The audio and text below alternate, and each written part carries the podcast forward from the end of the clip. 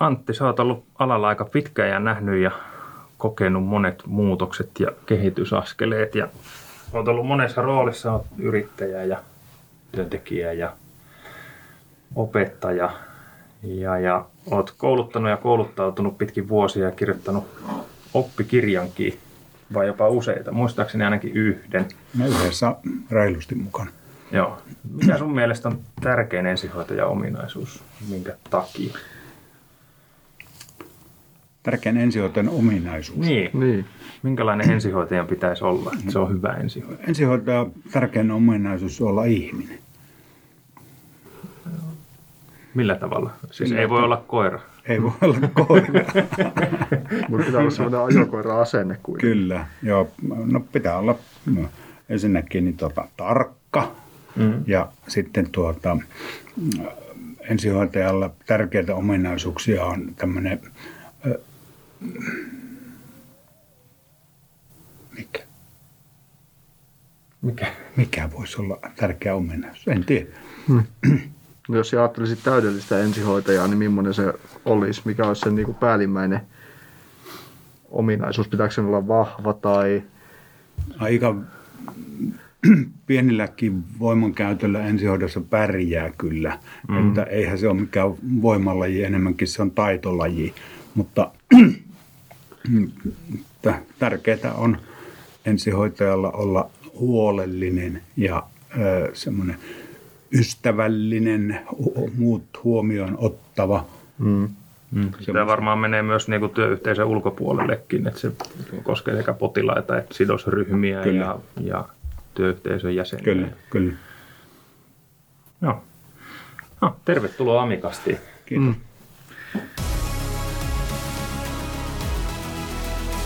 Amikasti. Totuutta ja tarinoita ensihoidon maailmasta. Isäntinä Antti ja Mikko.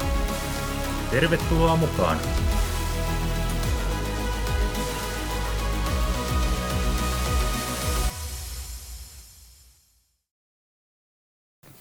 Aloittaako Mikko?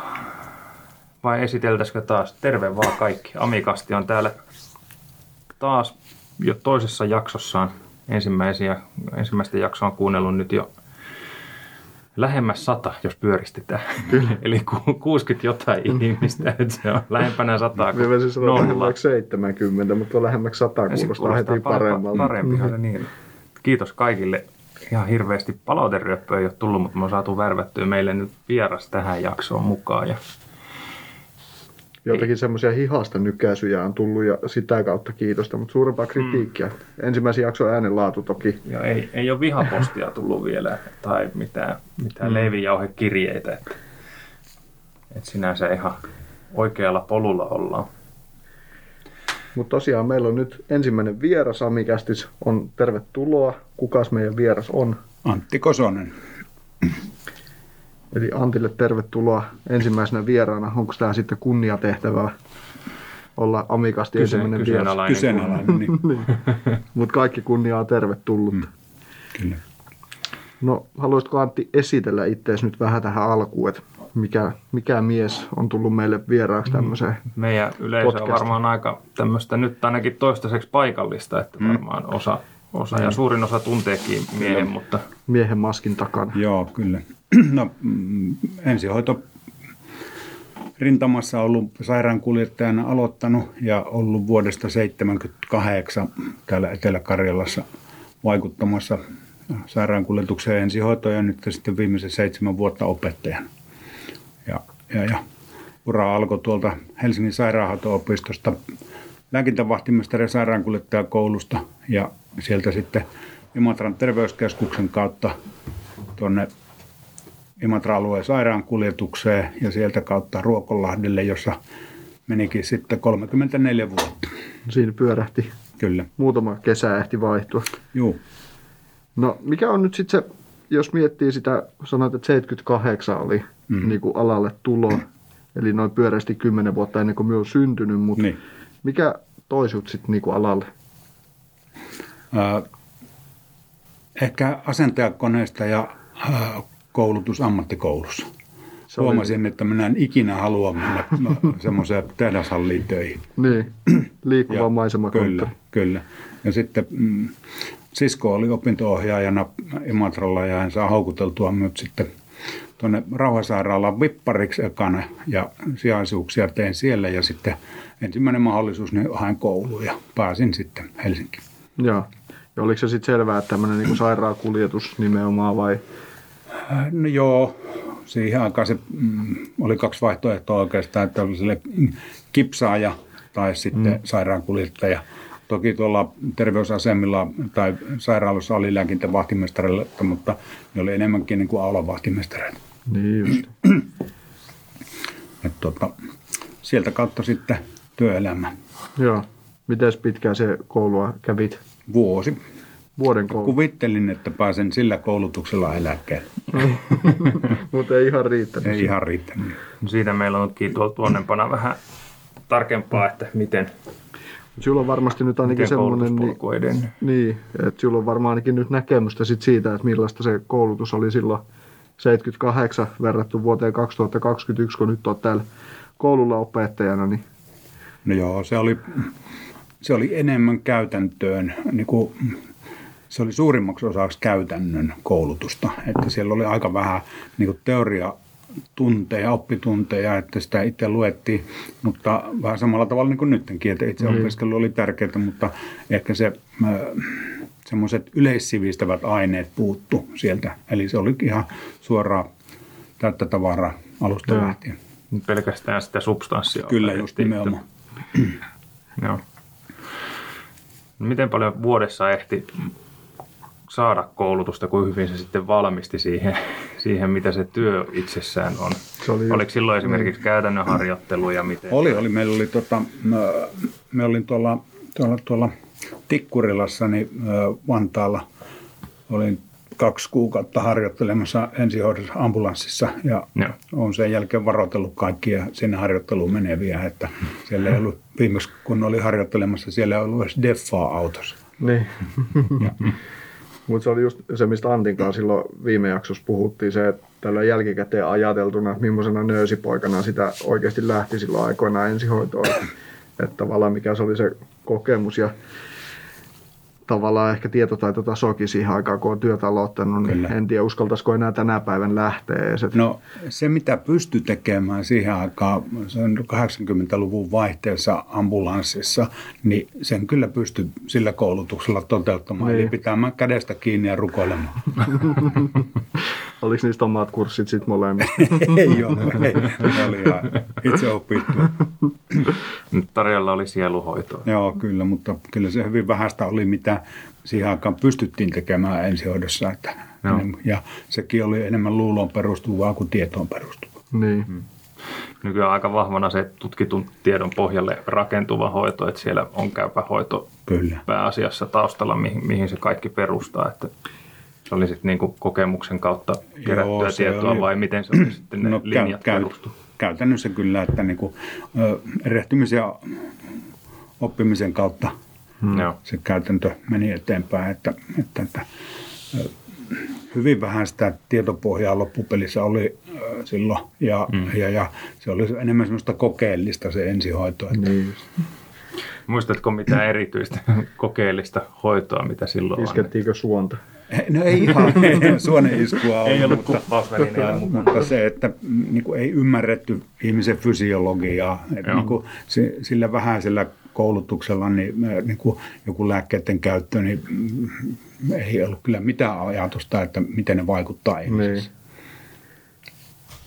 Oliko siihen maailman aikaan nyt tietysti paljon puhutaan niin näistä hoitotaso- ja perustasotenteistä, niin oliko silloin mitään tämmöisiä testejä, että pääsi töihin? Ei ollut. Ensimmäiset testit tuli tuossa, hetkinen, vajaa parikymmentä vuotta takaperin. ö, Ruvettiin pitämään niin kuin, sairaanhoitopiirissä Joo. testauksia, että niin kuin, siihen aikaan mm, niin kuin, se oli se hoitotason tentti. Mm. Ja, ja, ja ö, muun muassa Imatran kaupungin talolla pidettiin niitä tenttejä. Ja, ja, ja se oli silloin 90-luvun puolen välin jälkeen. Joo.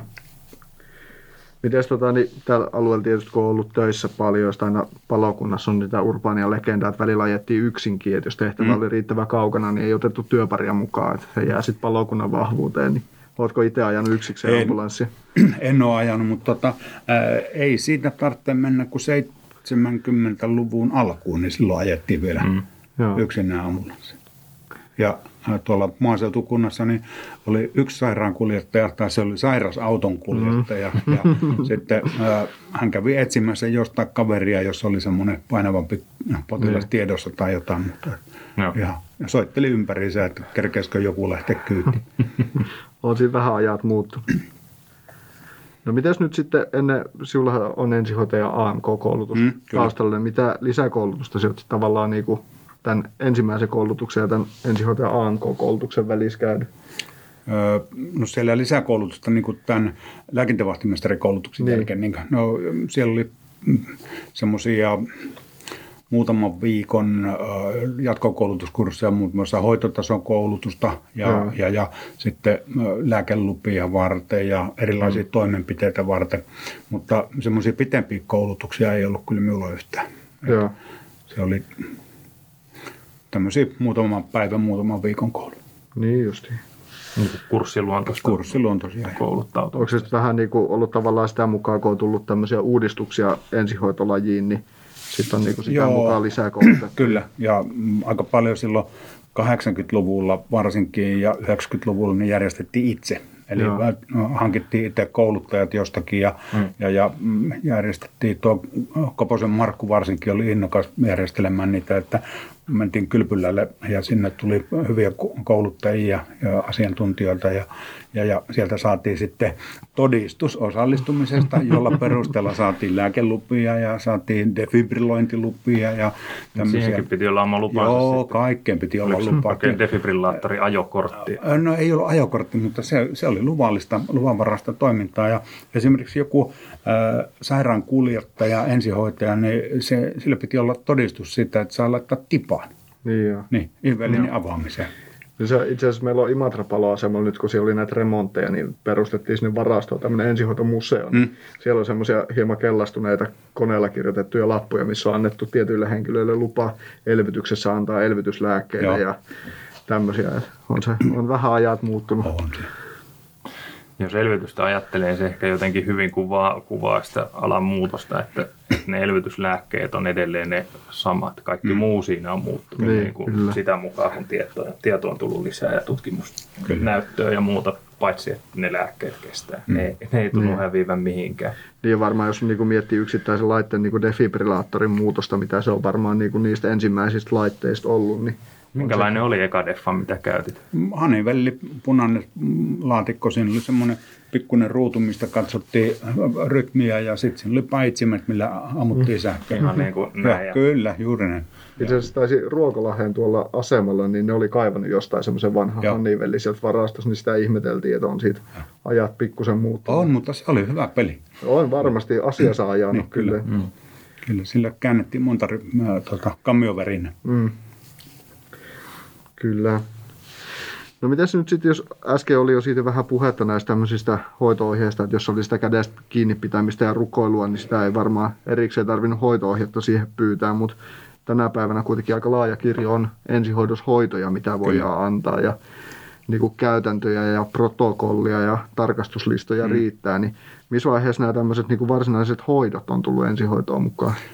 No sanotaan, että mm, 86 a- tuli, Hyvä vuosikertomus. 86 tuli, tota, ä, aloitettiin oikeastaan niin kuin rytinällä semmoinen, että siellä rupesi tulemaan defibrillaattorit autoihin, siipapit autoihin, meillä oli respiraattori ja, ja sitten niin kuin, mm, laitepuoli Joo. kehittyi siinä ja sitten tuossa 80-luvun lopulta, 90-luvun alussa, niin aloitettiin sitten ihan aktiivisesti niin kuin kouluttautumaan paikallisesti ja sitten valtakunnallistakin siihen, että päästiin niin kuin hoitotasolle, Joo. sen aikaiselle hoitotasolle. Mm-hmm. Toki siellä oli ihan samat lääkkeet käytössä kuin tänäkin päivänä käytännössä. Ei mm. niissä paljon eroa ole.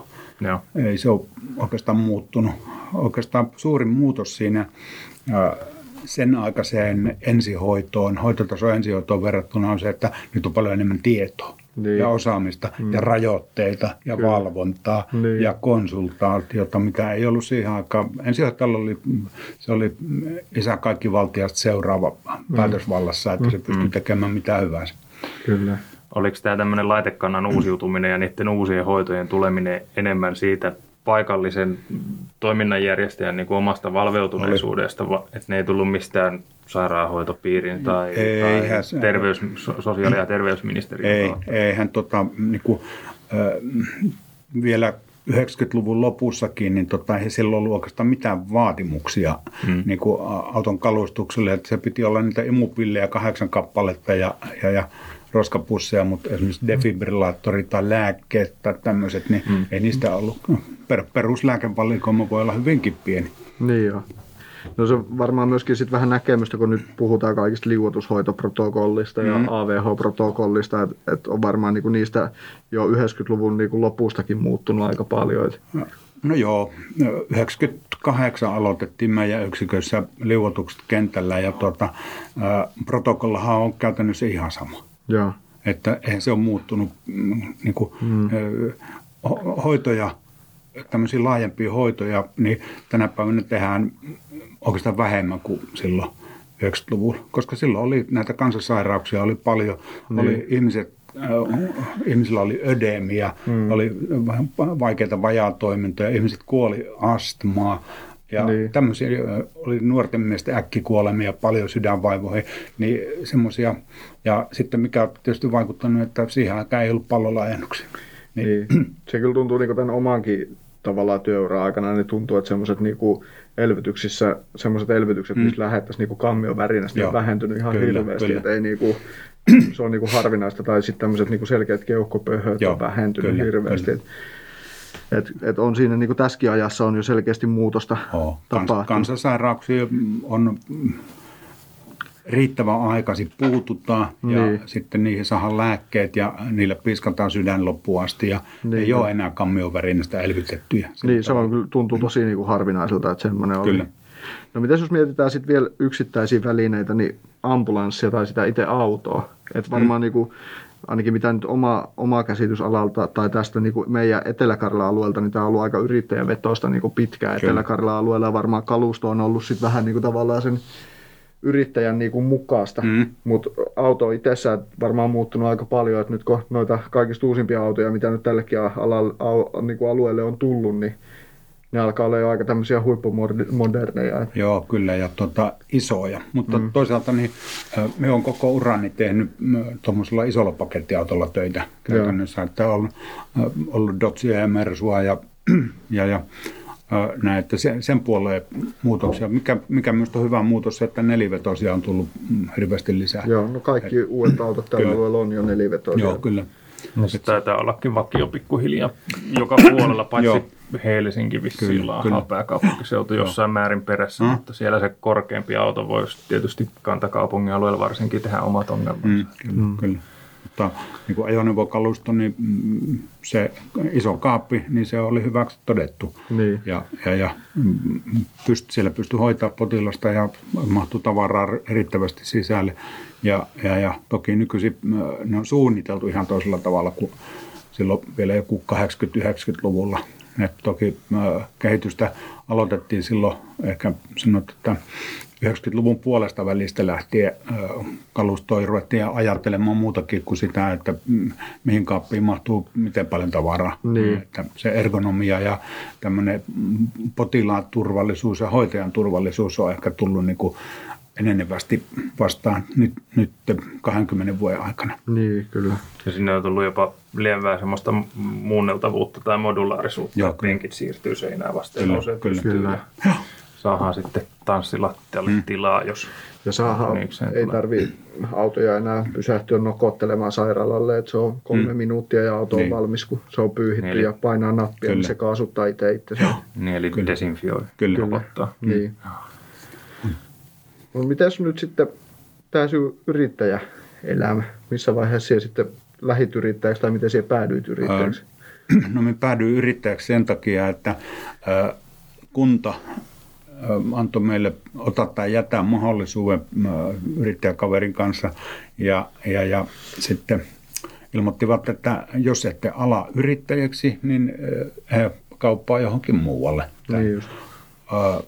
Ensihoitopalvelu siellä peruskunnassa ja tuota, mä, se oli melkein pakkorako aloittaa, tai muuten ei olisi ollut, oltiin just silloin 90-luvun alussa niin erittäin vaikeassa taloustilanteessa mm. Suomessa ja mm. töitä ei ollut missään, niin se oli niin kuin melkein pakko aloittaa yrittäjyys. Ei siinä, että yrittäjäelämä oli kivaa sille, että niin niin pitkään kun tuota, mm, se firma toimi hyvin ja saatiin mm. sijaisia ja tuota, saatiin hyviä työntekijöitä, niin oli erittäin kiva olla yrittäjänä. Joo. Mm. Mutta se, että uh, tämä varallaolo, mm. uh, politiikka, mitä toi, toi, toi kunta ja sairaanhoitopiiri tukivat vahvasti, että eivät halunneet maksaa välittömästä valmiudesta, niin se karsi meiltä työntekijöitä. Joo. Että ei pysty maksamaan välittämään valmiuden palkkaa, jos ei kunta maksa valmiuskorvausta. Niin, totta kai. Se, niin, se, jostain se raha sinne, kyllä. sinnekin tulee. Mutta kyllä se, niinku, jos miettii just sitä, että itsekin on sitä aikaa elänyt, mm. niin ei, sitä, ei se ehkä silloin ihan täysin niinku ymmärtänyt, että voisi olla joku muukin vaihtoehto sille. Että mm. se sitten on vasta niinku, ei tässä nyt niin älyttömän montaa vuotta ole. 2014 mm, vuonna muun muassa ö, muuttu ja 2013 niin muuttui näitä yksiköitä, ö, yksityisiä yksiköitä, mitkä oli varallaolossa, niin ne muutettiin automaattisesti Exoten 24 tunnin valmiusyksiköitä. Niin. Ja sitten rupesi löytymään rahaa kyllä, että, mutta yrittäjille ei haluttu maksaa. Niin, se on se ero siinä. No kyllä se varallaoloaika oli vähän karua, kuin, no sulla on vissiin, jos mä oikein muistan, niin vähän pitempikin putki. Itsellä on kymmenen vuorokautta pisin työputki mm. näillä aikoinaan silloin se 2008 tai joskus. Kyllä se oli silloin joskus, kun oli varalla olla just niitä teki noita pitkiä pätkiä, sitten saattoi olla semmoinen työpari, mikä asuu siinä lähellä ja se olikin kotona, niin mm. se oli välillä aika yksinäisiä hetkiä siellä asemalla, kun ei ollutkaan keikkaa, niin siinä oli vähän tekemisen keksimistä. Kyllä, semmoisia viikon tai kahden pituisia työvuoroja tuli, että Mm. Ei niitä tunteja viittinyt oikein ruveta laskemaan, että milloin tästä pääsee vapaalle. Ja sitten oli koko vuorokausi saattoi olla vapaa. Niin. Mm. No mitä se sitten nykyään tavallaan näet tämän yrittäjäkentän? Onko sinulla vielä varmaan tietysti vanhoilta yrittäjäajoilta alalta niin kuin sillä tavalla vielä kontakteja? Onko no. missä Suomessa nämä tämmöisiä vastaavia niin kuin yrityksiä? Onko se mennyt näille isoille, isoille Ema, Ema ja Nine Lives? Ja Joo, paljon? isot firmat jyllää, että eihän niin kuin, sen tehtiin lainsäädännön puolesta melko mahdottomaksi se niin kuin hoitotasoyksiköiden jatkaminen varsinkin, koska hoitotasoyksikössä täytyy olla vastuulääkäri, joka tota, vastaa siitä lääketieteellisestä toiminnasta ja siinä täytyy olla oikeastaan anestesialääkäri ja oikeastaan ensihoitolääkäri. Mm. Ja kuka semmoiseen hommaan suostuu ja millä hinnalla. Niin. niin tämmöinen hengen yhden yksi, ensihoitoyksikön firman, niin tota, ei se pysty maksamaan semmoisia, eikä pysty järjestämään siltä toimintaa. Niin. Että kyllä se, se tie alkaa olla loppua kävelty kyllä. Joo. Vaatii isommat hartiat, että sen pystyy pyörittämään yksityiselle puolelle. Joo, kyllä. toki löytyy sitten Joo. ne vastaavat no, henkilötkin no, helpommin. Kun ei siellä tarvitse olla. Ai ei tarvi. Niin. Niin, mm. kato, kun siellä on jo ensihoidon vastuulääkäri lain perusteella, niin, no joo, niin sitä ei tarvitse erikseen järjestää sitten firma, niin kuin tämä lääketieteellistä johtaja, joo. kun se löytyy jo sieltä. Mutta sitten taas äh, esimerkiksi joku sairaanhoitopiirin ensihoitolääkäri ei kelpaa äh, siihen yksityisen vastuulääkäriksi. No se on aika reilulta. Niin, kuulostaa just siltä, että ei hirveästi anneta mahdollisuuksia Joo, edes niin näin yrittää. No silloin tietysti kokemusta sitten tästä yrittäjän näkökulmasta, niin mitä sä oot niin mieltä niiltä, just jos puhutaan 80-luvusta ja 90-luvusta, niin Etelä-Karjalan niin kuin ensihoidon kehityksestä, että oliko täällä, niin kuin, jos vertaa esimerkiksi muuhun Suomeen, niin miltä Etelä-Karjalan ensihoito näytti? No jos lähdetään 80-luvun sieltä mm, puolesta välistä, kun ruvettiin koulutusta järjestämään ja, ruvettiin kalustoa kehittämään tällä, niin tota, kyllähän meillä oli niin kuin, esimerkiksi Imatra ja Ruokolahti, niin tota, ne oli kyllä ihan huippu yksiköitä, Joo. nimenomaan yksityiset. Mm. Et kalusto oli parasta ja, ja, ja sitten yritettiin saada parasta mahdollista koulutusta. Mm. Ja, ja, ja et, nämä pelastuslaitokset tuli kaukana perässä. Joo.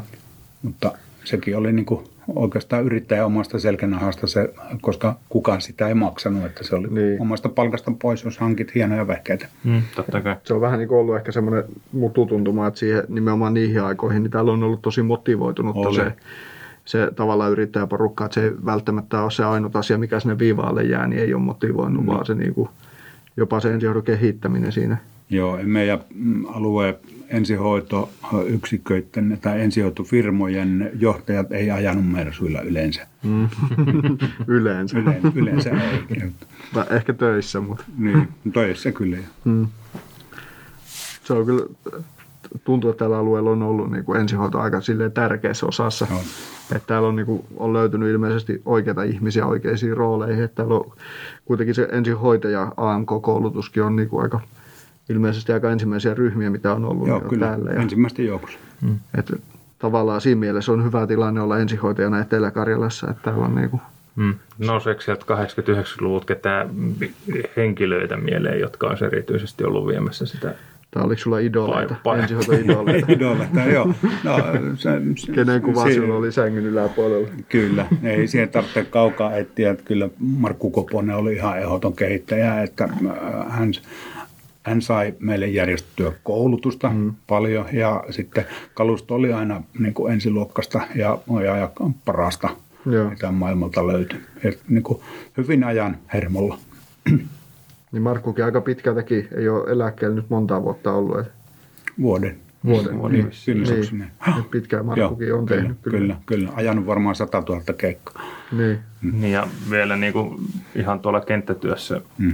Oliko neljä vuotta sitten, kun jäi Niin, pois. mm, Että varmaan joo, kyllä. aika pitkälle kyllä uraa sitten. Joo. Ihan siellä kädet savessa, Mm, niin sanotusti. Konkreettisesti. Joo. Kyllä. No, mitä olet mieltä, miltä näyttää tulevaisuus? Minusta tulevaisuus näyttää oikein hyvältä sen takia, että meillä ensihoitajat alkaa olla hyvin koulutettuja kaikki. Ja se, että ollaan siirrytty sairaanhoitopiirivetosiin ää, näihin ensihoitojärjestelmiin, eli nämä järjestelmät on yhtenäistynyt ja toiminta on, niin kuin, se on paljon tasalaatuisempaa kuin aikaisemmin. Silloin vielä kun oli kuntatasolla tämä päätösvalta ja, ja, ja se, että tämä kehitystyö nimenomaan niin tota, tällä osaamispuolella on, on huomatta, huomattavan parempaa tai men- mennyt eteenpäin verrattuna johonkin 20 vuoden takaisin. Että Niin. Laitteet ja järjestelmät meillä on kutakuinkin samat kuin silloinkin, mm. mutta nyt on huomattava tasoparannus ollut koulutuksessa viimeisen 15-20 vuoden aikana. Onko se nimenomaan tämä ensihoitaja AMK-tutkinnon rakentaminen ja sen, Joo, kyllä. Sen tuoma kehitys? sitten? Kyllä, kyllä. Että se, aikaisemmin kun oltiin vahvasti sen ä, perustaso ensihoitaja mm. linjalla, eli oli lähihoitajapohjaisia tai lääkintävahtimestaripohjaisia ensihoitajia, niin se, se on kuitenkin niin kapea se koulutuksen anti siinä, että, että, että mm, kyllä sen niin kuin näkee tuossa yleisessä tietämyksen osaamisessa. On, äh, Niin kuin aikaisemmin, kun meillä oli vielä noita ammattitaidon arviointeja täällä äh, Exote ensihoitajillekin täällä meidän koululla, niin tota, äh, kyllä sen näki, että siellä on tietoa pohjalla, mi- mihin ne päät- päätökset niin kuin perustetaan. Kyllä. Että ei ole semmoista kokeellista ensihoitoa niin kuin aikaisemmin. No onko jotain, mitä sinä olet jäänyt kaipaamaan niiltä, voidaanko puhua vanhoista hulluista vuosista, niin niiltä alkuaikoina? Öö, No, ainakin se oli hirmu paljon vapaampaa se tekeminen, että ei ollut minkäännäköistä valvontaa, että jos äh, saatiin pidettyä vain toi äh, terveyskeskuksen johtava lääkäri tyytyväisenä, niin kaikki oli hyvin. Niin. Ja näin, mutta, mutta, mutta en tiedä.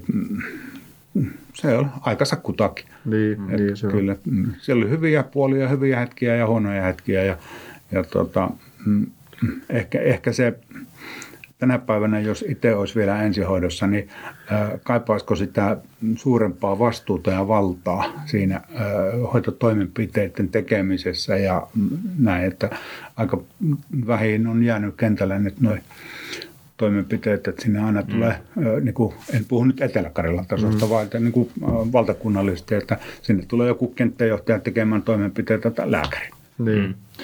Mutta niihinkin taitaa olla suht vahva näyttö, että se Oho, on, on, on on. niin kuin hyväkin, että se ihminen, joka tekee jonkun kriittisen toimenpiteen, niin Kyllä. on riittävän kokenut ja harjaantunut siihen yksittäiseen Kyllä. toimenpiteeseen, että se potilasturvallisuutta lisää. Kyllä. Ja sitten toisaaltahan siihen vähän niin kuin mennään ainakin osittain Etelä-Karjalassa niin kuin takaisinpäin, mm. että ihan joka asiasta sun ei tarvitse kysyä lupaa. Joo. Niin, aika- niin kuin jossain niin. vaiheessa oli, että, että parasetamolitablettiakaan ei uskaltanut yhdessä vaiheessa antaa. Tämä on ehkä mennyt etelä vähän semmoista aaltoliikettä, Niin. niin. että välillä tulee se, että on niinku enemmän valtaa ja vastuuta ja sitten taas mennään taaksepäin Joo. ja sitten taas mennään. Kyllä. Mm. Ja nythän sitten toki niinku etelä alueellakin niinku vuosi vuodelta enemmän painostetaan ja panostetaan koulutukseen Mm. ja just näitä tämmöisiä yksittäisiä toimenpiteitä käydään harjoittelemassa näiden meidän ensihoitolääkärien kanssa ja tavallaan, että saataisiin sitä osaamista. Kun se ongelma tulee myös siinä, että jos ei niitä harjoitella sen takia, että niitä ei anneta tehdä, niin sitten kun tulee se hätätilanne, että pitäisi pystyä tekemään Niin. niin. joku toimenpide, niin ei ole, ei ole missään vaiheessa ollut lupaa tehdä eikä harjoitella sitä. Sehän se on, Niin, niin kuin on. Ja niin, sitten ensihoito on kuitenkin lajina vähän semmoinen, että sieltä oikeastaan koskaan tiedät, milloin se tilanne tulee Juuri esiin. näin. Et se ei ole mitenkään niin kuin kaupunki tai kunta tai yksikkösidonnainen, kun Ei. se yksi, kaksi se pommi tippuu, niin siitä se tippuu. Kyllä, juuri näin. Sen verran piti vielä noihin, nyt noihin, koska vanhoja on aina mukava muistella, mm. niin vähän tästä hätäkeskuksen kehittymisestä. Mistä työ niin kuin aikoinaan lähitte? Ei ollut Kuopiossa vissiin vielä. Ei ollut, Imatran paloasemalla oli ensimmäinen hätäkeskus ja siihen vastasi joku palomies. Niin. Se oli siellä nurkassa puhelin ja tota, siihen sitten palomies vastasi ja sitten se välitti viestin puhelimella mm. tuonne ensihoitoyksiköille ja niin kuin minun siinä kunnassa, mi- missä me suurimman osan töistä tein, niin tota, siellä oli, ne meni puhelinkeskukseen ne hätäpuhelut. Mm. Ja ä, ambulanssikyllässäkin lu- oli luurin kuva ja siinä luki keskus. Joo. Et sinne toivottiin soittoja. Ja sitten keskus etsi aina päivystysvuorossa olevan. Sinne keskukseen ilmoitettiin päivystysvuorossa oleva sairaankuljettaja, että mihin numeroon voi soittaa. Joo. No niin. Siitä se alkoi se hätäkeskustoiminta. Oliko teillä jotkut paloradiot silloin, millä työ keskenään? Oli. Joo, Joo. joo. Ja sitten tota, toi, toi, mm, 80-luvun alkupuolella tuli Imatralle sitten oma hätäkeskus Tuulikallio ja, ja, ja se toimi todella hyvin.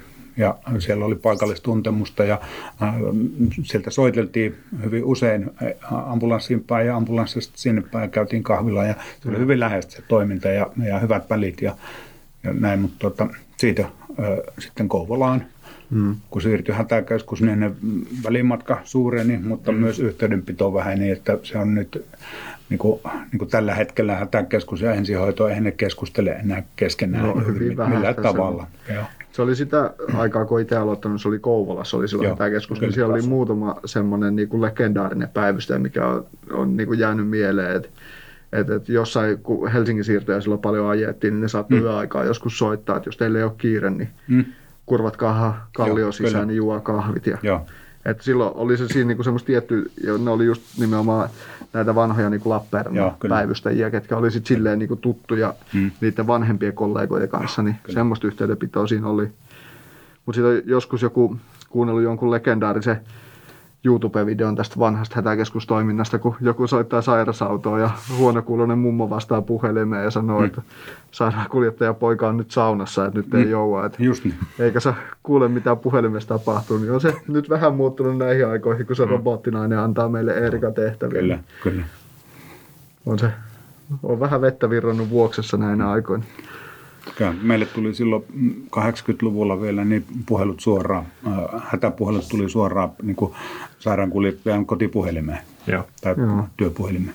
Mutta sitten piti keskellä yötä ruveta lukemaan karttaa ja ottamaan yhteen niitä, niitä, niitä tietoja, osoitetietoja ynnä muuta mm. siitä ylös. Ja Niin. Eikä ollut GPS-paikkatietoa. ei ollut, että- ei ollut. Ne saattoi olla, on ollut niin kuin edelleenkin silloin tällä ihmiset ei sitä 112 Suomi-sovellusta käytä, että muistan itsekin tämmöisiä, että, että semmoinen tie ja sitten tulee hmm.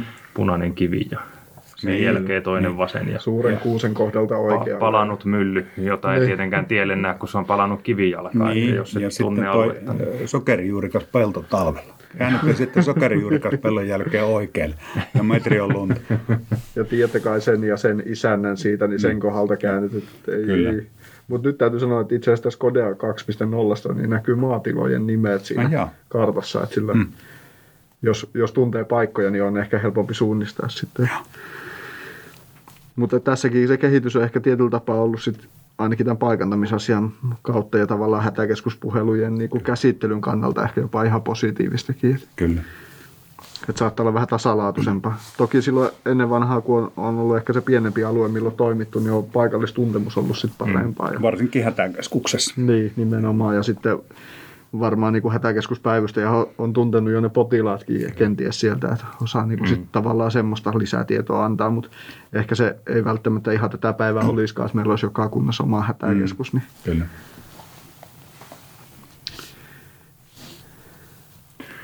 Sitten meillä näyttäisi olevan ääniviesti tai puhelu tulossa tänne toimitukseen, niin meille... Onko meillä todellinen ensimmäinen fani? en tiedä. Kuunnellaan, mitä se oikein meille, meille juttelee. No terve, terve. Mä lähdin ihan soittaa tähän teidän ohjelmaan. Että tota, kun tää on niin mielenkiintoinen, mä haluan eka esitellä itseni. Mä oon siis Julli Kyyti, mun nimi. Ja meitsi on niin perustason sairaankuljettaja vuodesta 72. Pitkä Eli jonkun verran kilometrejä tässä on takana jo. Eli meillä on siis ensimmäinen fani. Julli Joo. Kyyti soittaa. Kuulost... hirveän väkipakolla värvä. Lasku tulee varmaan perästä, mutta, mutta pitkä kuulonen ura on kyllä miehelle. Joo, onko pitempi kuin Antti? No on tuo vajaa kymmenen vuotta pitempi. Onkohan sinun vanha harjoitteluohjaaja? En tiedä. niin mä kuuntelin sen teidän ekan jakson tästä, tästä ohjelmasta ja pakko nyt heti sanoa, kun siinä sanottiin, että se pitäisi olla jotenkin kansankielellä puhuttu, niin että mulla meni heti jo yli hilseen tämä nimi Amikasta. Ja se on niin kuin Suomeen. Se, ennen vanha oli ihan vaan radio-ohjelmia. Niin kutsuttiin sellä, sillä nimellä. Mutta ihan kliffaa, he tällaisia ohjelmia tehdään. Näitä on ihan, ihan nasta kuunnella. Se on tavallaan mukavaa saada sekä positiivista palautetta että negatiivista yhtä aikaa, mutta olisiko se sitten yksi tämän podcastin tavoite, että saataisiin avattua kansalle, mikä tämä Amikast sitten on? Niin no, Mikko jo ekassa jaksossa sanoikin, että tietäjät tietää ja, ja siihen sanaleikkiin liittyy siis Antti ja Mikko, niin siitä tulee Ami ja Kaston podcastista jälkimmäinen osa, mutta kaikki voi googlaa vaikka, että mitä Ami tarkoittaa. Se ei ole Amin asikainen tai Idi Amin tässä tapauksessa ainakaan. Kyllä se sieltä löytyy. Visan paikka. Sitten päästään tähän kiinnitin huomioon näihin tässä kouluhommassa, että miten, mille, kuka näitä koulujen nimeä keksii, esimerkiksi tuon oli ennen ihan sairaanhoito-oppilaitoksia, niin hän nykyään enää tiedä, että, että tuota, mikä on koulu ja mikä on laboratorio, jos, jos koulun nimi on lab. Mutta eihän se tietysti meikäläistä enää niin kuin, sillä lailla niin kuin hetkauta, että en, en ole menossa enää kouluun.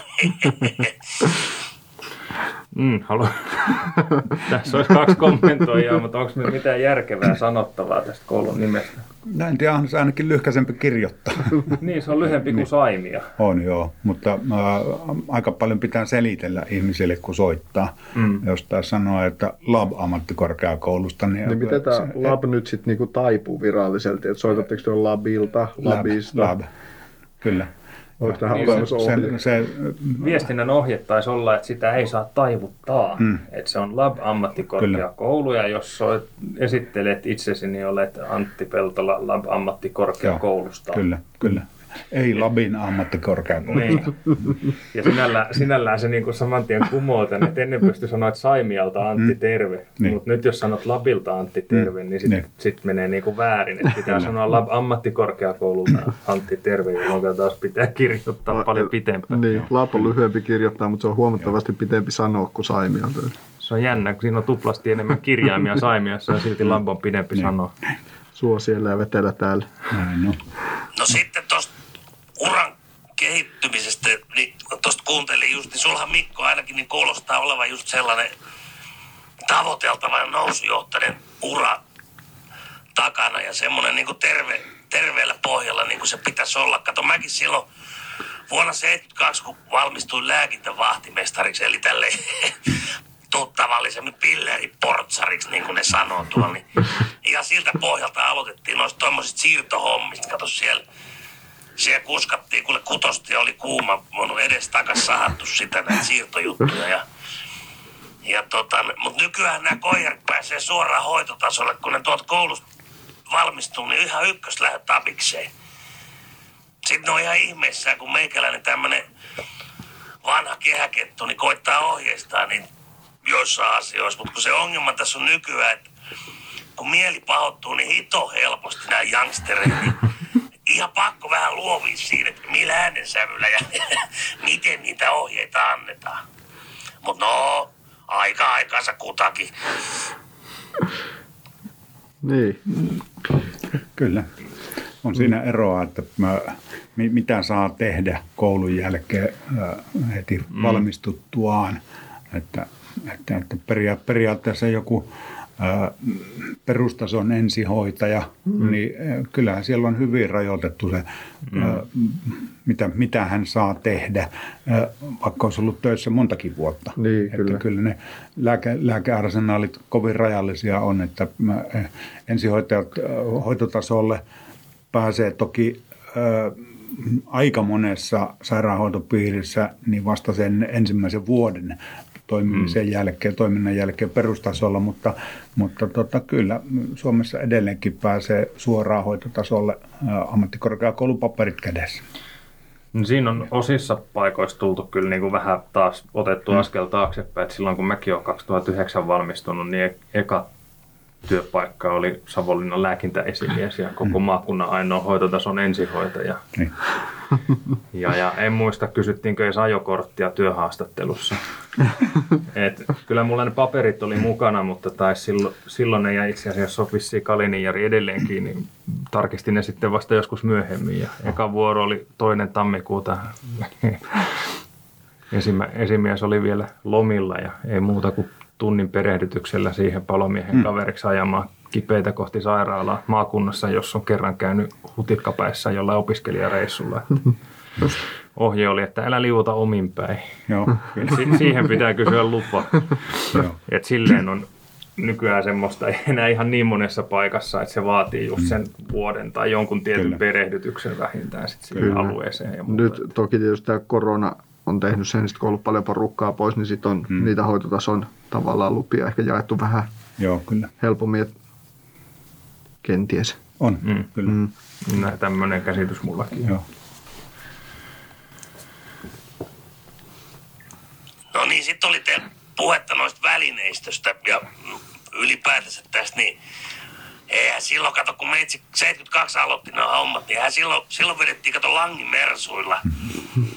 Niissä oli sisällä niinku kantopaarit ja armeijalta saatu ylijäämä huopa. Ja jos mä nyt oikein muistan, niin happea taisi olla pullollinen mukana. Mutta eihän sitä kellekään annettu. Ei, Kuka ei halunnut vaihtaa pulloa. sairaat sairaalaan ja terveet terveyskeskukseen. Niin, se on, pitäisi olla nykypäivänäkin. Se taitaa olla Sairaat Jullilla, sairaalaan. niin, Jullilla vähän samanlaisia kokemuksia, mistä äsken Siukin kanssa puhuttiin. On ajat on muuttunut kovasti. Kyllä. Ja sitten tota, se, mihin mä kanssa kiinnitin huomioon, toi, kun puhuitte tuosta navigoimisesta, ja sekin on vähän vieraskielinen sana meitsille, mutta tuosta kohteen löytämisestä, niin jo nyt ensinnäkin niin ennen vanhaa hätäpäivystäjät oli pääosin paikallisia, ja ne osasi jo pelkästään nimen tai tilan nimen perusteella niin kuin pistää apua oikeaan paikkaan. Ja sit sitä täydens vielä se, että me sairaankuljettajat, mä haluan puhua muuten sairaankuljettajana, koska semmosena, semmonen mä oon, semmosena mä itteni koen. Ei, ei minusta saa mitään ensihoitajaa tekemälläkään. no, kuitenkin. No meillä oli sitten paperikartat ja niiden avulla suunnisteltiin ja ihan jokainen potilas ja kohde kyllä löydettiin tähän mennessä. Että tuota, kyllähän noin tietysti se täytyy myöntää, että onhan noin vähän niin kuin kehittyneet. Onhan noin silleen noin navigaattorit ja systeemit, niin ihan hyvä apu, ei siinä mitään. Mutta se mikä on, niin kyllä niin kuin kuitenkin pitäisi opettaa näille youngstereille ja nyky, nyky ensihoitajille kuitenkin se paperikartan käyttö, Mm, koska samaa noi mieltä. on kuitenkin tekniikkaa, niin sitten kun ne kaatuu, niin sitten ollaan yhtäkkiä sormi suussa tuolla keskellä peltoa, että mihin hittoon sitä nyt pitäisi mennä. Mutta tuo 112 sovellus, mistä puhuitte, niin se on kyllä hyvä. Se on mullakin käytössä, vaikka mä oon tämmönen vanha jyyrä, niin piti taipua tuossa muutama vuosi sitten älypuhelimeen. Ennen vanhaa oli puhelimia, missä äly oli käyttäjän päässä, mutta nykyään nämä taitaa olla toistepäin, että se äly on siinä todellakin siinä puhelimen sisällä. Onko tämä, Julla nyt vähän jää semmoinen pikkusen semmoinen passiivis-aggressiivinen kuva, että on vähän niin kuin miehellä on kertynyt vihaa tuonne kutostielle selkeästi. Että No, hyvä, että on joku outletti, että mihin sen voi purkaa. me, niin, jos joku on tuntuu itsensä vihaiseksi, niin amikasti se on hyvä purkaa. Täällä ollaan hyviä käsittelemään vihaa. Se on ihan totta, että se paperikartta kyllä pitäisi osata hallita edelleen. Tässä oli yhteen vaiheeseen noin kymmenen vuotta sitten sellainen äh, aika, että paperikartat poistettiin autoista. Oliko siihen joku järkisyy? Ei, ei, ei Ne vaan todellakaan. poistettiin. Ne vaan poistettiin, kun niitä tarvitse, kun navigaattorit, kodea ohjaa ja, Mm. ja tuota, Mutta nythän meillä on ihan Exote ensihoidossa kartta vastaava, mikä Joo, hankkii kyllä. meille näitä paperikarttoja. Mm. Et on, on kyllä itsekin suunnisteltu joskus, kun nämä kyseiset laitteet kyykkää, niin ihan osoitehakemista ja Joo, sieltä sitten kartta kyllä. käteen. Ja, Kyllä. Ja se, että niin kuin navigaattorin luottaminen, sokeasti luottaminen, niin tota, se on monasti niin tyhmää sen takia, että tuossa ei tarvitse mennä monta vuotta taaksepäin, kun oli sellaisia mm, idioottimaisuuksia navigaattoreissa, että se ajatti hiekkatietä tuon valtatien vieressä mm. ja sitten mm, esimerkiksi tuossa Imatralla Sotkulammen risteyksen, niin se ajatti ramppien kautta, Joo. jos ajo ää, navigaattorilla. Mm. Niin, kun se oli lyhyin reitti. niin. Joo, it- niin. Itselläkin on tästä kokemusta, en tiedä tunnistaako kyseinen kollega itsensä, en kerro nimeä, ettei tule kelleen sen paha, paha mieli, mutta Turkuun, kun me oltiin jotain potilasta viemässä täältä Etelä-Karjalasta ja hän ei oikein tota, kehä, kehätietä ja Turun tietä niin kuin tuntenut, ei ollut pääkaupunkiseudulta niin kuin itse, että siellä on paljon itse ajellut niin tuttuja seutuja. Annoin hänelle ohjeen, että seuraat niitä Turkukylttejä. Mm. Et se sairaala Niin. on kyllä siellä toisessa päässä tietä, se on itse asiassa siinä tien päällä, Mm. Niin. et, si- et voi eksyä. Mm. Ja sitten menin takakonttiin juttelemaan potilaan kanssa mukavia ja jossain vaiheessa auto vaan hidasti ja se tuntui jotenkin kummalliselta, kun piti olla Turun moottoritiellä. Niin hän oli sitten, oliko se nyt nupuri vai minkä, minkä nesteen pihassa, kun, kun se navigaattori oli käskenyt ajaa vanhalle Turun tielle. Niin, mm. ja. Ja sitten ei ollutkaan enää Turkukylttejä, niin hän Aha, oli nyt okei. sitten ihan sokeasti navigaattoria luottamalla, vaikka sanoin, että ajat nyt seuraavat 150 mm. kilsaa vaan niin kuin tätä tietä eteenpäin. Joo, kyllä. No. Sitten navigaattorit ei tiedä esimerkiksi, että joku ö, vähän käytetty tie voi olla talvella auraamaton. Mm. Niin. Et Se saattaa olla lyhkäisin reitti, mutta se saattaa olla se mm, muutaman tunnin kaivuhomma takana sitten, ennen kuin auto saadaan pois sieltä. Niin. Joo, kerran on kuutin Jessen kanssa itse asiassa peruuteltu viisi kilometriä semmoista autolevystä ränniä Niin. takaspäin, Joo, kun joku kyllä. oli sinne kartan, kartanteon ja, ja tota, nykyhetken välillä laittanut lukitun puolin. Just niin, hyvä. Mm. No ei siinä ole, ei pääse kääntyä ympäri muuta kuin pakki päälle etsiä seuraava Kyllä. reitti. Sitten mulla olisi pari kysymystä tuolle teidän vieraalle, tuolle Kososen Analle. Niin. No ekas mä haluan kysyä, että eikö sun pitäisi olla jo eläkkeellä, hei? Sä oot ainakin sata vuotta vanhempi kuin mä. Vai onko se koulu nykyään semmoinen vanhojen sairaankuljettajien loppusijoituspaikka, kun ei niille enää muuta keksitä? Joo, kyllä tota, eläkeikäkin lähestyy ko- kovaa vauhtia ja tota, ensimmäinen mahdollisuus jää eläkkeelle olisi nyt syksyllä, mutta ä, alustavasti nyt lupauduin kuitenkin osaamispäällikölle, että jatkan ainakin joulu, todennäköisesti sitten ensi kevääseenkin, että riippuu siitä, että millä hän lahjoaa minun enemmän. Palkan korotusta. Kovalla eläkebonuksella. Joo, Autoa ja kultaisia kädenpuristuksia. kyllä, kyllä. Ja niin mitä se Ju- Julle kysyi muuta? Nyt minulta unohtui.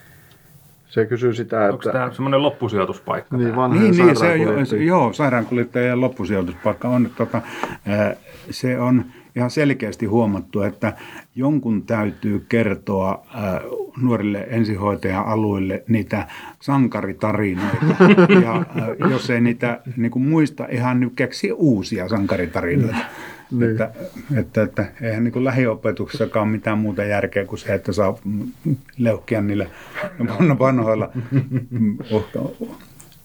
teoillaan. Voinko mä nyt sitten olettaa, että sä kirjoitat muistelmat sitten? Ne, ei, ei, ei voida.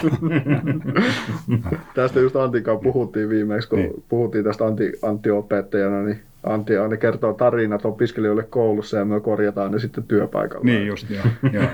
Ja sitten tuolla, kun minä opetan esimerkiksi käyttäytymissääntöjä äh, opiskelijoille, että kuinka äh, kohteessa tulee käyttäytyä, niin sitten tuolla kenttätyössä, kun ne opiskelijat menee harjoitteluun, niin siellä minun entiset työt, työtoverit niin korjaavat niitä, että, että, että onhan se Antti kertonut senkin keikan. Onhan.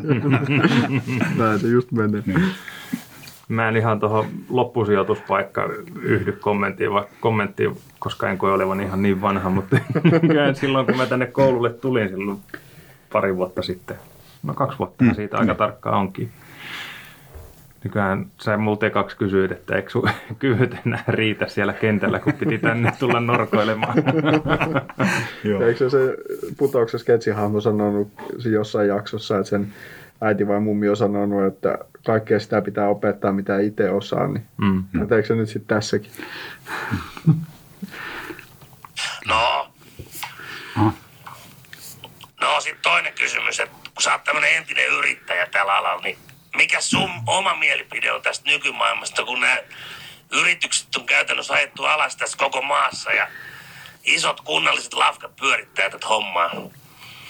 Mä oon itse ainakin sitä mieltä, että tää on just se oikea suunta. Itekin muistaa silloin nöösipoikana, kun hirveä hinku oli ambulanssi, että olisi vaikka melkein itse maksanut siitä, että pääsee, pääsee tämmöisiin hommiin. Niin tota, sitten tämmöisiä mun kaltaisia hyvän tahtoisia tonttuja vietti ihan 6-0 näissä varallaolopalkoissa.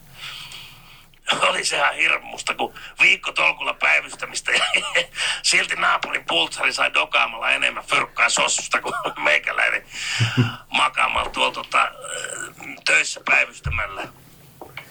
No, aika aikaansa kutakin. Onneksi nämä on muuttunut nämä hommat nykyään. Ei ole mitään varallaoloja enää olemassa. Joo, kyllä se varallaoloaika oli äh, hurjaa aikaa kaiken kaikkiaan, enkä koskaan soisi sitä takaisin kenellekään se, että äh, niin kuin Julla sanoi, että huijattiin siellä, niin, tota, äh, niin siellä huijattiin aika monta muutakin. Et, saatiin yrittäjät sitoutumaan äh, alipalkattuna työllistämään alipalkattuja ihmisiä töihin. Niin. Mutta se oli, että ää, kun työpaikka piti olla, se oli semmoinen tapa ennen vanhaa, että niin oli kunnia-asia, että on työpaikka mm. ja vielä vakituinen työpaikka Niin, vielä kyllä. kaiken lisäksi. Niin tota, se, että jollekin sanoisin, että, että, että ne pultsarit sai saman verran fyrkkaa, mutta tota, ne ei ole enää elossa. Totta. Niin. Asiakaskuntaa vaihtuu. Asiakaskuntaa Pikkuhiljaa luonnollista poistumaan. Kyllä. Pitäisi kyllä tutkia jostain, että mikä on niin entisen sairaankuljettaja tai ensihoitaja ed- eliniä ennusteet. Onko tämä työ lyhentänyt sitä? En tiedä. Ne työkykyisiä ensihoitajia, jotka jää eläkkeelle niin kuin ihan oikeassa eläkeiässä, niin niitä ei varmaan ole hirveän mm. Kyllä sitä on mietitty, että on tämä, tämä työ on sen verran ainakin niin kuin fyysistä ja huonoja hankalia On, nostoja on kyllä, hirveästi. Ja on se ainakin jonkun tutkimuksen mukaan elimistölle tosi stressaavaa, kun keskellä yötä nollasta sataa minuutissa, Ah, niin kyllä se, vaan, kyllä se vaan on aika voimille käyvää aina välillä. on. Niin, en tiedä miten kolmivuorotyötä on tutkittu paljon, mm, että se on ihan niin. niin kuin terveysriski Kyllä. oikeasti Ku, olemassa. kuinka turvallinen mm, hoitaja on viiden aikaa aamuyöllä, kun se on mm. valvonut jo to, niin kuin toista vuorokautta käytännössä. Niin. Niin, se, ja se, että miten, miten se pystyy niin kuin, olemaan turvallinen itselleen. Esimerkiksi se- just nämä nostot ja tämmöiset, Niin. että kun on väsynyt, niin mm. tahtoo niitä selkävaivoja tulla sitten. Ja onhan se nyt kuitenkin fakta, jos niin kuin ensihoitajatyöstä puhutaan, niin se tehtäväkuva voi ma- muuttua siinä muutamassa mm. minuutissa siitä verenpainemansetin asettamisesta elvytykseen ja ilmatien turvaamiseen, niin kyllä se niin kuin aivot käy siinä aikamoisen niin kuin vipsautuksen ja varmasti verenpaineet nousee, jos olisi sykemittari kiinni, niin me luulen, että ei ihan leposykkeellä mm. mentäisi kenellekään kokeneella konnalla. Kyllä. Mm. Tai ehkä niillä kokeneemmilla on vähän matalammat sykkeet sitten, kun ne on sen verran monta vipsautusta jo kokenut. Niin, ja kyllä. Ehkä sitä niin kuin, tavallaan osaa jo tiedostaa sen, että niin voi käydä, mutta kyllä se silti on niin kuin, varmaan elimistölle aikamoinen stressi, että jos joku stressihormoni voitaisiin mitata, niin Siihen aina se yksi hyvä huokaus ja sitten takaisin toimintaan. Nyt Hen- näiden Hengitä syvään. hengitysmaskien takaan voi aina jupista muutama kirosana äänet ja jatkaa toimintaa. Nostaa housuja vähän ylöspäin. Kyllä. Mutta ei siinä mitään. Hei, mä haluan toivottaa teille onnea ja menestystä tämän, tämän tota, radio-ohjelman tuota, noin, niin, radio-ohjelman tiimoilta ja ei muuta kuin lisää vaan pökköä pesää ja li- enemmän ohjelmia ja hyviä vieraita. No niin, moro! Moro. Moro moro. Ei ole yhtään amikasti jaksoa vielä saatu, missä ei olisi kenenkään puhelin soinut. Mm, se oli nyt joo. se Julli älypuhelin, mikä Niin. siellä söi. Kyllä. Semmoista se on väliltä media-ala, ettei mene ihan putkeen. Kyllä. Olisiko Antilla nyt vielä jotakin kenties terveisiä tulevaisuuden toivoille tai menneisyyden haamuille? Tai... Men, ei, ei oikeastaan menneisyydessä haamuja ole. Se, että, että, että ää, mä joskus kirjoitin tuonne Systolle semmoisen jouluisen tarinan mm, vierailustani hautausmaalla, että miten maailma on muuttunut 40 vuodessa, että, että, että minkälaisia erilaisia sairauksia ihmiset kuoli 40 mm. vuotta sitten ja sitten missä rupesi näkymään esimerkiksi nämä kansansairauksien kiinniottaminen, että Niin. nuorena kuolleet miehet esimerkiksi rupesi vähenemään siellä hautausmaan kivissä, oli paljon vanhempia ihmisiä kuollut ja tuota, ää, tämmöisiä, niin tota, mm, ehkä ne haamut on siellä hautausmaalla jo Niin. osalta käytännössä. Tulevaisuuteen me katso mm, hyvin luottavaisena siinä, että meillä on kuitenkin niin pätevää ensihoitokaartia ja mm. sitten tuota, koko ajan saadaan lisää ja vielä näillä resursseilla pystytään kouluttamaan hyvin ja äh, olla, on sitoutuneita ihmisiä kouluttamassa mm. ja äh, se, että vielä kenttä tukee aika hyvin. Tuolta niin kuin harjoittelupaikkoja ollaan saatu ja näin, että niin kuin, niin kuin myös tätä ensihoidon opetuksen ö, osuus tällä hetkellä näyttää kyllä niin kuin melko hyvältä.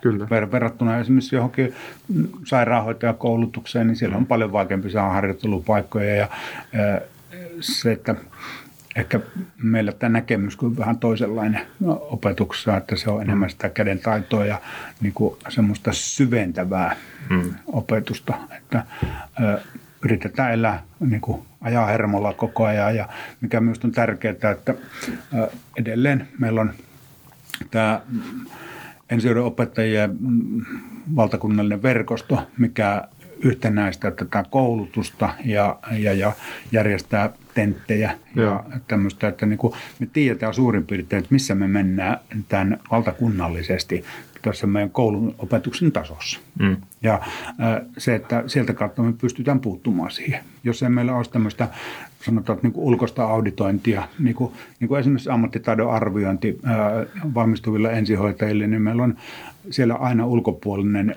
ää, ensihoidon edustaja, Niin. joka on, niin kuin, mm, tekee sitä laat, laatuauditointia siinä, että antaa meille jonkunnäköisen tason mm. siihen. Ja se on, se on todella tärkeää. Ja nyt meillä on ollut yhteistyötä tuon XAMKin kanssa, eli Kaakkois-Suomen ammattikorkeakoulun kanssa, että ollaan vaihdettu näitä arvioitsijoita sieltä. Ja nyt tuli uusin idea oli tuossa, että ruvettaisiin videovälitteisesti niin tota, niin kuin verkon välityksellä arvioimaan esimerkiksi Arkada ja Metropolia opiskelijoita. Mm. Joo. Ja katsotaan nyt, että mihin se menee. Mutta Eli tulevaisuus on valoisa. Kyllä me näkisin aika hyvin, että mm, se, että mi, mihin nämä sijoittuu, nämä valtavat lisäopiskelijamäärät, niin se on taas eri juttu. Että Niin. ensihoidossa paikat ei, työpaikat ei kuitenkaan lisäänny merkittävästi missään päin Suomessa. Mm. Ja jos ajatellaan, että meillä on tällä hetkellä noin 300-350 opiskelijaa lab-ammattikorkeakoulun ensihoidon linjalla ja vuoden päästä osataan enemmän. Niin. Eikä ensihoidossa nyt ole näkyvissä mitään hirmuista eläkepommia, koska ei oo. sieltä porukka oikeastaan tippuu vähän niin kuin tavallaan yksi kerrallaan pois. Kyllä. Just sen takia, että ei eläke, eläkkeelle tavallaan jää siitä ensihoitaja Joo, postista. näin. Onko meillä sitten kohta hirveä määrä ensihoidon opettajia? Kun... Joo, saattaa olla. Kärsii inflaatio tämä, tämä opetuspuoli nyt. Kun Joo, kyllä, mutta toisaalta taas äh, se, että meillekin tulee nyt äh, useampi ylimääräinen ryhmä seuraavan vuoden aikana, niin tota, tarkoittaa sitä, että pitää meidän saada lisää opettajia. Niin, kyllä totta kai. Ja onhan se siis niin kuin ensihoitajat, kun ne on hyvin koulutettuja, niin haluttua työporukkaa monessa Kyllä. muussakin paikassa kuin pelkästään Kyllä, ensihoidossa. kyllä. Ja ehkä se ensihoitajaksi opiskelevankin on hyvä tiedostaa se, että se työpaikka ei välttämättä ole siellä ensihoidossa, vaan Joo, ja sitten se, että niin kuin ensihoitaja AMKI antaa kuitenkin sen kaksoispätevyyden, Niin, eli kyllä. sairaanhoitaja AMK-pätevyyden kanssa, ja äh, siltä pohjalta on hyvä ponnistaa sitten jatko-opintoihin. Niin, Et kyllä. Niin kuin, mm, jos ajatellaan ylempää ammattikorkeakoulututkintoa ja sitten äh, ensihoidon johtamiseen, erikoistumiseen mm. ja tämmöiseen, niin sieltä ammatillisen opettajakoulutuksen kautta pääsee opettajaksi. Mitä, mikä on sinun mielipide sit siitä kysymyksestä tavallaan, että tietääkö nämä opiskelijat, kun ne tulee, varsinkin nyt jos puhutaan nuorisopuolen opiskelijoista, että, että mihin ne tulee opiskelemaan tai mitä ne tulee opiskelemaan? Onko se se ensimmäinen harjoittelu, missä se niinku tapahtuu se aha-elämys vai? No joo, ensimmäinen ensihoitoharjoittelu. Niin. Joo, kyllä aika pitkälti sitä. Et kyllä näillä aika selkeä kuva on. Semmoiset, sanotaan, että sankartöiden tekijät, niin niitä on äärimmäisen vähän noissa opiskelijoissa tällä, mm. tänä päivänä, että semmoisia, jotka on niinku, ö, joilla on vääristynyt näkemys ensihoidosta, mm. että mm. mitä se työ on. Että jos ajatellaan, mitä tänä päivänä työ on verrattuna 20 vuoden takaisin, niin silloin me hoidettiin, tutkittiin potilaita, hoidettiin potilaita, tehtiin hoidon tarpeen arviointia, tehtiin, järjestettiin hoitoja. Tänä päivänä se siirtyy koko ajan enemmän niin kuin tämmöisen palvelutarpeen arviointiin ja palvelujen järjestämiseen. Kyllä se välillä tuntuu niin kuin tehtävällä, kun on, ja ottaa sen puhelimen käteen ja katsoo mm. sitä listaa niitä numeroita tavallaan, mihin soittaa, että on mm. niin kuin iso apupalvelutarpeen arviointi ja kyllä. kotihoitoa soittaa ja lääkärille, että kävisikö jos järjestettäisiin tämmöiset mm. palvelut tänne kotiin. Niin. Niin. Kyllä se on aika semmoista monialasta niin kuin sosiaalisten ongelmien hoitamista Kyllä. ja fyysisten ongelmien hoitamista. Ja, se tehtäväkenttä koko ajan vaan laajenee entisestään, että pitää osata hallita kokonaisvaltaisemmin sen yksittäisen ihmisen, Kyllä. eikä edes yksittäisen ihmisen, vaan Niin. vaikkapa sen iäkkään pariskunnan tarpeet, Kyllä, että se- minkä tyyppistä, minkälaista apua ne että se on niinku yhtä Vaatii. lailla tärkeää, että se hallitaan se intubaatiotemppuna, mutta se, että niinku se on tosi laaja-alaista nykyään se osaaminen, mitä vaaditaan, niinku, että ne työt tavallaan onnistuu. Joo. Ja se, että niin kuin, yhteistyökumppanit tunnetaan. Niin, hyvin, se on että kyllä. pystytään etsimään niitä palveluja.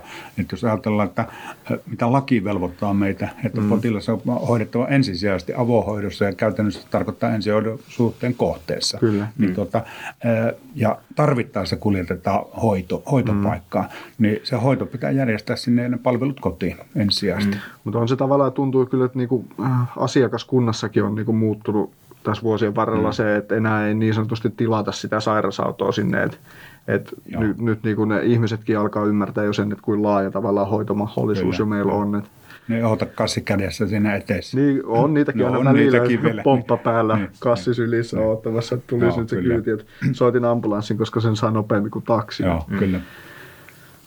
Mites tota, niin onko sulla vielä jotain, mitä sinä haluaisit saavuttaa ensihoidon kentällä tai opettajana tai Vaikea kysymys. En, tiedä. Sanotaan, että me olen monien vaiheiden jälkeen joutunut, ei kun siis päässyt anteeksi tänne ammattikorkeakoulun opettajaksi, että sattum, huonojen tuurien ja sattumusten takia, mm. että, että minultahan itseltä ensihoitoura loppu tapaturmaa silloin 2014 ja ihan sattumalta samaan aikaan, kun sitten myytiin yritys mm. Exotelle. Ja tota, hyvä tuuri oli, että, että satun just olemaan silloin tekemässä opinnäytetyötä YAMKki, niin pääsin tänne mm. lipsahtamaan oven väliin. Ja myös on niin kuin, se tärkeintä, että jollakin tavalla saadaan tuotua tuolta kentältä sitä osaamista tänne Kyllä. kouluun, että meillä on päteviä pitkälinjan ensihoitajia, jotka on, tu, näkevät tarpeelliseksi tulla opettamaan. Kyllä. Ja koska ne on se kokemus on, äh, kokemuksen puute, mm. äh, varsinkin tämmöistä ensihoitoalalla, niin tota, se on aika pelottava asia, jos semmoinen ihminen joutuu opettajaksi. Kyllä. Mm. Se, on, se on ihan totta. Ja siihen ainakin niin kuin itse näin niin kuin työpaikkaohjaajan niin kuin näkökulmasta niin on ollut tyytyväinen, vaikka äsken vähän siitä vitsailtiinkin siitä keikkaa johtaa rinoista, mutta kyllä mm. se niin kuin näkyy, että opiskelijat on saanut ohjausta semmoiselta, ketkä on itsekin tehnyt sitä Joo. työtä ja niin kuin tietää tavallaan ne kentän vaatimukset ja hmm. tietää, miltä se ensihoitotehtävällä oleminen oikeasti tuntuu Kyllä. ja osaa niin kuin antaa näkemystä siihen ja antaa sitä viestiä siitä potilaan tutkimisesta muutenkin kuin pelkästään sen mittarin hmm. välityksellä. Kyllä, kyllä. Hmm. Se, että mä, niin kuin tänä päivänä – paljon tukeudutaan noihin mittalaitteisiin, mutta jos ajatellaan sitä minunkin uran alkuaikaa, niin se oli enemmän sitä potilaan tilan havainnointia mm. ja haastattelua, millä saatiin koottua jonkunnäköinen työdiagnoosi aikaiseksi. Tästä joskus keskusteltiin meidän entisen vastuulääkärin Niemelä Heimon kanssa, mm. kun se jäi silloin muutama vuosi sitten eläkkeelle, niin se sanoi, että hänen uran aikana, kun hän on aloittanut leikkaussalistyöt, niin siinä aikana keksittiin saturaatiomittari, mm. niin se tuntui vähän jotenkin absurdilta. Joo, niin kuin, kyllä. Mutta konstit on ollut monet mm. siihenkin aikaan. Kyllä. Sitten meillä olisi vielä tämmöinen niin sanottu Arto Nyberg-osuus, eli se sana-assosiaatio. Mä luulen, että Mikolla on tatuoituna Arto, Arton naama takapuoleen tai jotain, se on niin kova. Se on ehkä minun nyt seuraava, sit kun minä saan seuraava opiskelija, niin tavoite on se, että työvuorossa katsotaan ainakin yksi jakso Arto Nybergia, koska okay. se on vähintään yleissivistävää. minä voin laittaa teille viesti, kun tulee seuraavaksi minun opiskelijaksi. Niin voin sit... kertoa sen, että mä, tota, me läksin yrittäjänä 47-vuotiaana ammattikorkeakouluun opiskelemaan ensihoitoa. Sen jälkeen on 13, 14 vuotta opiskellut putkeen mm. ja äh, useita eri tutkintoja. Ja en ole sen vuoden 2007 jälkeen avannut TVtä, että se Arto Nyberg nimenäkin tuntuu vieraan. No, ehkä tämä on nyt sinullekin sitten jatkoon varten. Nyt kun menet kotiin, niin su- sunnuntainahan se taitaa Arto tulla telkkaan. Viimeistään sitten, kun eläkepäivät koittaa, niin, voit katsoa aamusta iltaa Yle Areenasta Nybergin jaksoja. Anna sulle eläkejäämislahjaksi semmoisen nipun Arto DVD. Joo, hyvä. Mutta tässä sana-assosiaatiossa olisi tarkoitus, että minä kysyn sinulta, kerron sinulle sanan ja hmm. vastaisit siihen sitten yhdellä sanalla. Mielellään sellainen niin kuin Oho. nopeasti. Mikä ekana mieleen juolahtaa? niin. Ensimmäinen sana on mikä sinut motivoi? Oppiminen. Mikä turhauttaa? Laisku. Miten Antti rentoutuu? Ulkoilemalla. Mitä tulee mieleen sanasta menneisyys? Hyviä muistoja. Entäs tulevaisuus? Toivo. No niin, se oli siinä. Se meni paljon paremmin kuin siukaan viimeksi. Mm. Siellä rupesi heti perustelemaan sun vastauksen. No totta kai. Muuten ne saatetaan ottaa irti kontekstista ja sitten tulee jälkipuheita. Ja Miten mä saan muuten skandaaliotsikoita? No se on totta. Mm. Kaikki kuitenkin julkisuus on hyvästä. Niin, kyllä. kyllä. Hyvä. Eihän siinä. Kiitos. Kiitos. Kiitos vieraalle tuhannesti. Joo, kiitos. Tämä oli oikein mukava. Reilu tunti hurahti mm. tässä huomaamatta no. tarinoidessa. Kyllä, toivotaan, että tämä motivoi seuraaviakin vieraita tulemaan. Niin, ei tämä niin pelottavaa ollut. Ei ole. Ja vasta nauhoitusten jälkeen se alkaa se todellinen osuus. Niin, kyllä. Sitten herää töisin siihen, että hitto mitä mä sanoin. Joo, ei sormet ristissä koko ajan, ettei munas, ettei, ettei haukkuisi työnantajaa eikä tota. Niillä on mikrofoni täällä. Niin. Joo, kyllä. Hyvä. Hei, kiitos meidän puolesta ja ensi kertaa. Kiitos.